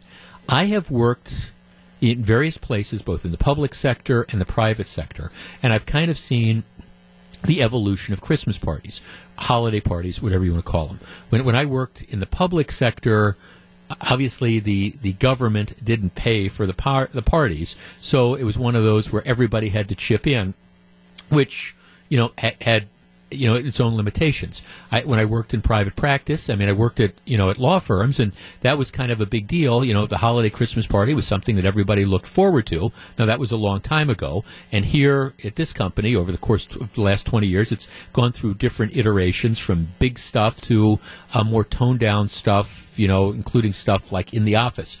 I will tell you, um, if the office Christmas party goes away. I and again I don't want to sound antisocial, but I'm I'm not going to miss it. I mean, I, think you know, sort of a potluck thing during the day, something like that. I I think that's fine. But the big the big blowout bash where you go out and you rent out the place and you have the party and it's open bar. I, I think that that's one of the things that candidly maybe it was something that you know our parents or our grandparents you know look forward to that type of stuff i, I think in general if the office christmas party as i'm talking about. Again not the not the potluck lunch or something like that you know in the workplace but the full-blown blowout with the open bars and all those things. If that goes the way of the dinosaur, I don't think a lot of people are going to miss it. And candidly, my guess is, especially with the climate the way it is now, there's more and more lawyers that are probably sitting there and they're talking to their clients and you're saying, you realize that there's all these liability issues, there's all these sexual harassment issues. You know, you take this, you throw this big old party where there's all sorts of free alcohol and stuff. It is almost a recipe for disaster. 414-799-1620. That is the Accunet Mortgage talk and text line. If the office Christmas party were to go away, would you miss it? Um, candidly, I, I think, uh, honestly, the, thing is nice, and, and if companies have a little bit of extra dough, I don't know. I'd rather have the bonus. I mean, the, all right, the, the money you're going to spend on, let's say it's 25 bucks a piece to do the office Christmas party, I'd rather have the $25. Does that make me a scrin, a, a Scrooge? Belinda. Okay, I mean, you're laughing. Okay, right? I just never thought about it before. That- Well, right, but just, okay. just give me the money. Well, well, well, exactly. I mean, it, okay, if it's going to be 25 bucks, if that's what it's going to cost, or 20 bucks, would you rather a gift card for 20 bucks? Gift cards are always nice with me, man. yeah, exactly. See? Always good with Belinda. All right. We'll keep that in mind. Four one, we'll, we'll keep that in mind moving forward. Please there. do. yeah. Okay. Four one four seven nine nine one six twenty. That is the Accunet Mortgage talk and text line. I mean, I think the office parties are starting to disappear. I mean, and, and you know what? I don't think I don't think people are going to miss them. 235, Jeff Wagner, WTMJ. This time of year is a good opportunity for kids to learn about giving back. Jane Matenaer shares the story of one local girl who's raised over $400 for Kids to Kids Christmas. That's at 551 tomorrow on Wisconsin's Morning News. Julaine in Pewaukee, you're on WTMJ. Hello. Hi there. How are you? I'm well, thank you. Okay, the, the demise of the office Christmas party. You going to miss them? Well, fortunately, I retired the end of last year, but the 13 years I did work there, there was a huge party at the Pfister, Mm-hmm. and people got uh, too much drinking. Bl- blotto? They- Blotto. Yeah, well, I was going to say uh, snockered. okay. And then, you know, someone would rent rooms, and some of those parties got a little out of line. Mm-hmm. So I think people, the employees, have done it to themselves. Yeah. Well, yeah, I mean, you know, I mean, if I'm the lawyer, Ju- Julaine, if I'm the lawyer for whatever company it is that you worked with, And uh, some people get rooms, but some people don't. I mean, I'm sa- you know, one of the things you're saying is, okay, what happens? Somebody goes to the office Christmas party, they get liquored up, they're driving home, and they hurt themselves or they hurt somebody else. What is your liability as the company for providing them with the liquor? Do you know, and, and you know, do you do you even want to go down this route? And I I think concerns about drunk driving are one of the legitimate things that have employers scaling it back. Yeah, uh, way things are going in this world now, companies can't afford to have lawsuits up the wazoo. Um, yeah, no, th- thanks for calling. And see, and again, it's it, again, it's it's one of these deals where, you know, from the company perspective, and you say, okay, we'll we'll get a room. We're, we're also let, let's face it, alcohol can make people do stupid things, and, and so you, you have. I mean, it, it's just in, in many respects, it's and especially in the the era of the Me Too type of stuff. You you've got the the guy that's has the three or four drinks and that bad side of his personality comes out or the inhibitions come out or, or, or whatever and stuff that goes on that's just going to create issues moving on. I mean, I understand why companies are trying to scale this stuff back. Tim, who's calling us from Illinois. Tim, you're on WTMJ. Hello. Hey, good afternoon to you. What do you think? I think it's a great idea that they don't have alcohol at the Christmas parties. Um, I've been with the retailer for the, the, the world's largest retailer for 30 years, and since then, no alcohol or no dancing allowed at our Christmas parties. no dancing. huh? No dancing either. I mean, they got a DJ, but it's a, it's a fun. I mean, it's a fun atmosphere. You bring the kids you want to, and nobody's getting out of line. Nobody's getting rude. I mean, it's just it's a great thing. I think all Christmas parties should be like that, just to see what it's like to be around your Yeah. parents, uh, coworkers, what how they normally are, what it's like to be with that, you know, with that company or whatever. Well, you know, and it, you know, Tim, what we've done here, and we we've had all sorts of things. I mean, we we've had, you know, the the big. Um, you know, Christmas parties off premises on Saturday nights for the last couple years, uh, and and part of it too i- is that you know part of it too. I, I don't know about you, but I, I, I this is a time of year where a lot of people are really busy. You know, you you know even fi- finding that Saturday night or something to spin away is is a little bit hard. Now, now what we typically do is that they have they have like a holiday open house. You know, where they they, they cater a lunch. It, it's quite nice, and there's not alcohol, and it's just you get a chance to you know and unfortunately for me a lot of times it goes on when i'm working you know in the air but that's okay but everybody else gets to enjoy it you get to socialize and it's fine and I, I think it's just a great thing as opposed to here you know let's have the big party on a saturday night where inevitably you know something th- there's at least the potential for something that bad to happen Correct. yeah, and I got it. Th- thanks for calling. And again, it's and again, it's it's just when, when you see these office parties, you look at some of the old movies and all, and you see, gosh, that doesn't go on like that anymore. And well, there's a reason for that. Scott in Greendale. Scott, you're on WTMJ. Good afternoon. Hey, my friend. Now you know that I love you, but I disagree with you on this one. Well, you can disagree. Okay, you you, you you want that drunken brawl at the office party, huh? yeah, right, right. No, you know, I mean, I guess if you look at it from the drinking perspective, and people are starting to kind of make that point from the drinking perspective, okay, I understand. There's always a few people there that just that can't handle their liquor and that probably uh, drink too much. I do think there's ways to deal with that, whether it be the previous caller's uh, company just saying, "Hey, no alcohol here," or I liked your idea with the tickets. Yeah, that's what, Um, and we've done that for when when we do have the off premises thing. You'd get like two tickets. You get two drink tickets to kind yeah, of yeah. and I, you know, I would just, I would approach it like this: the holidays are crazy, and they are completely stressful, and um, and everyone is absolutely busy galore. But you know what? In this day and age of technology, and in this day and age of isolation, where you sit down next to someone, no one even looks up at anyone anymore. Everyone's down in their cell phones, on their apps, doing this and that.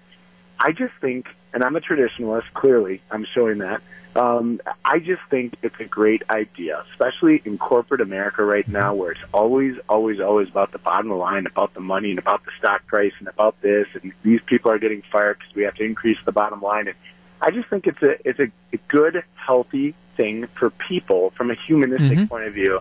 And quite frankly, isn't you know Christmas spirit? That's what it's all about. Would you rather have a if if the choice was a Christmas party, a holiday party, whatever you want to call it, or a Uh-huh. bonus? What would you take, the dough or the party?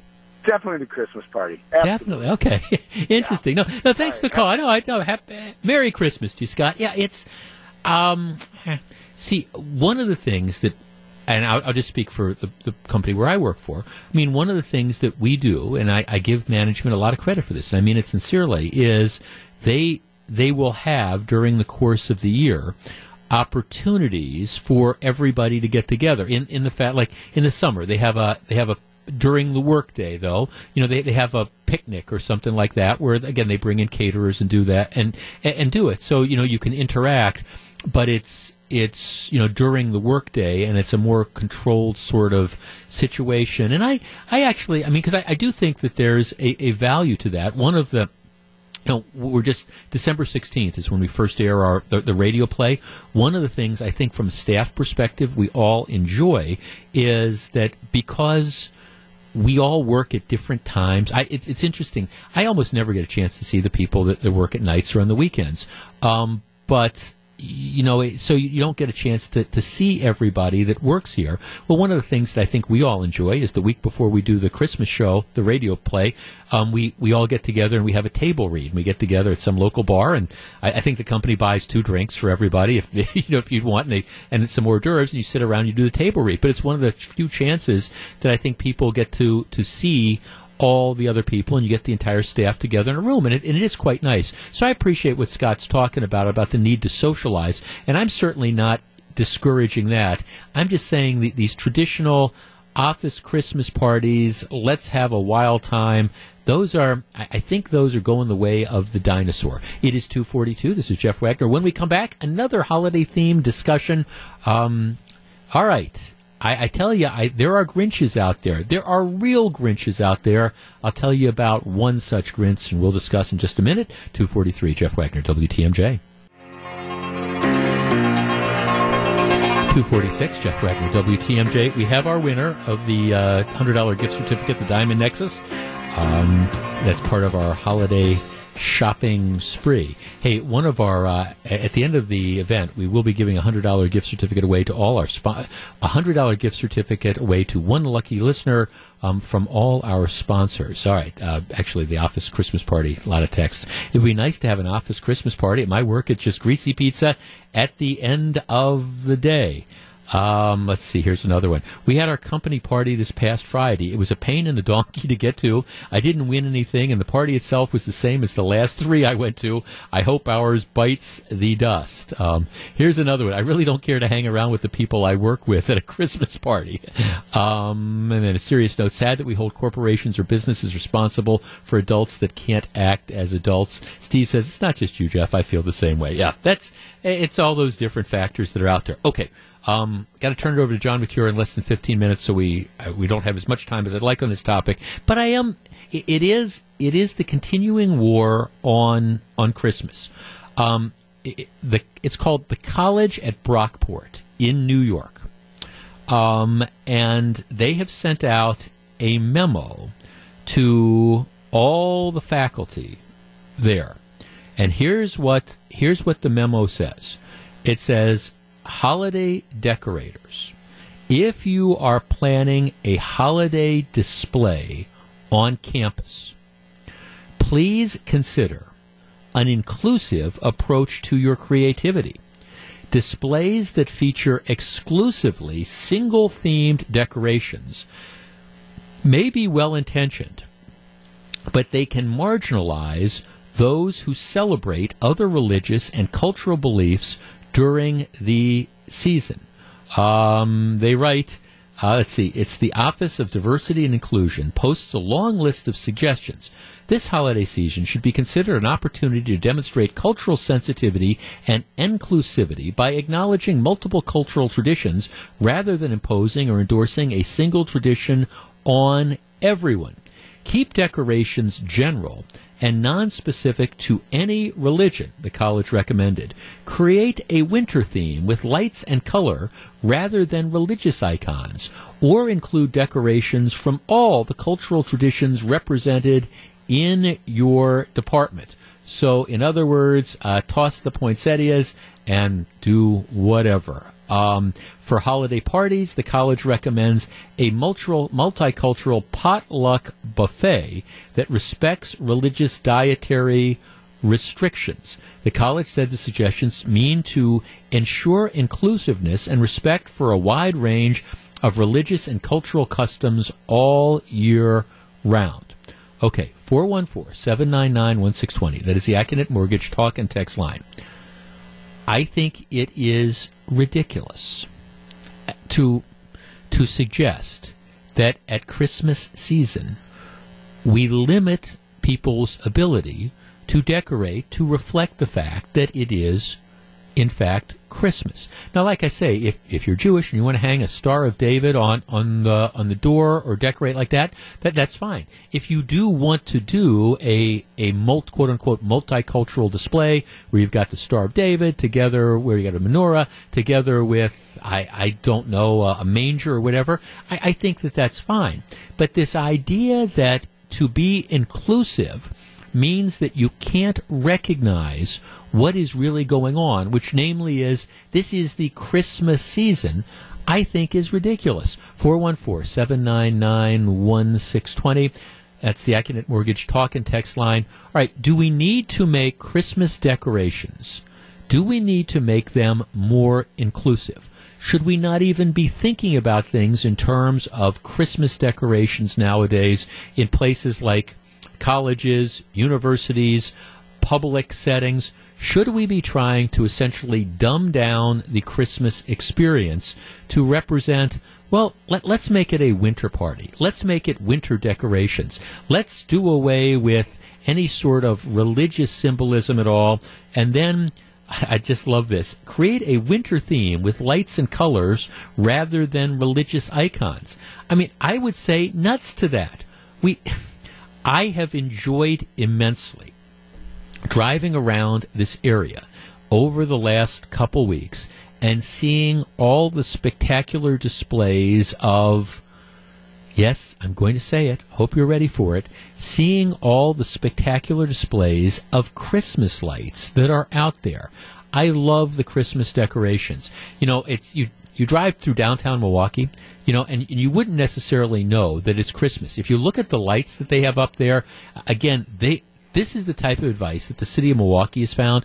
It's all these blues type type of things. It's sort of this neutral stuff they are the classic example of holiday lights. Well, nuts to holiday lights. I mean, this is Christmas time, and this idea that, well, maybe we're going to actually have some decorations that reflect the idea that it's Christmas, and maybe we're going to, maybe we're going to have some Santa, even if you want to take the religious element out of it, the idea that we're going to have we're going to have some Santa Clauses. We're going to have some Rudolphs. We're going to recognize that, you know, this is the time where at least a lot of people, you know, celebrate, again, the return of the Christmas season. This idea that we have to go for inclusiveness over celebrating the season that exists, I think is nothing short of absurd. And yet, that's again what the social justice warriors out there are trying to push. All right, it is 252. When we come back in just a couple minutes, we'll find out what John and Melissa have on their minds for Wisconsin's afternoon news. Stick around.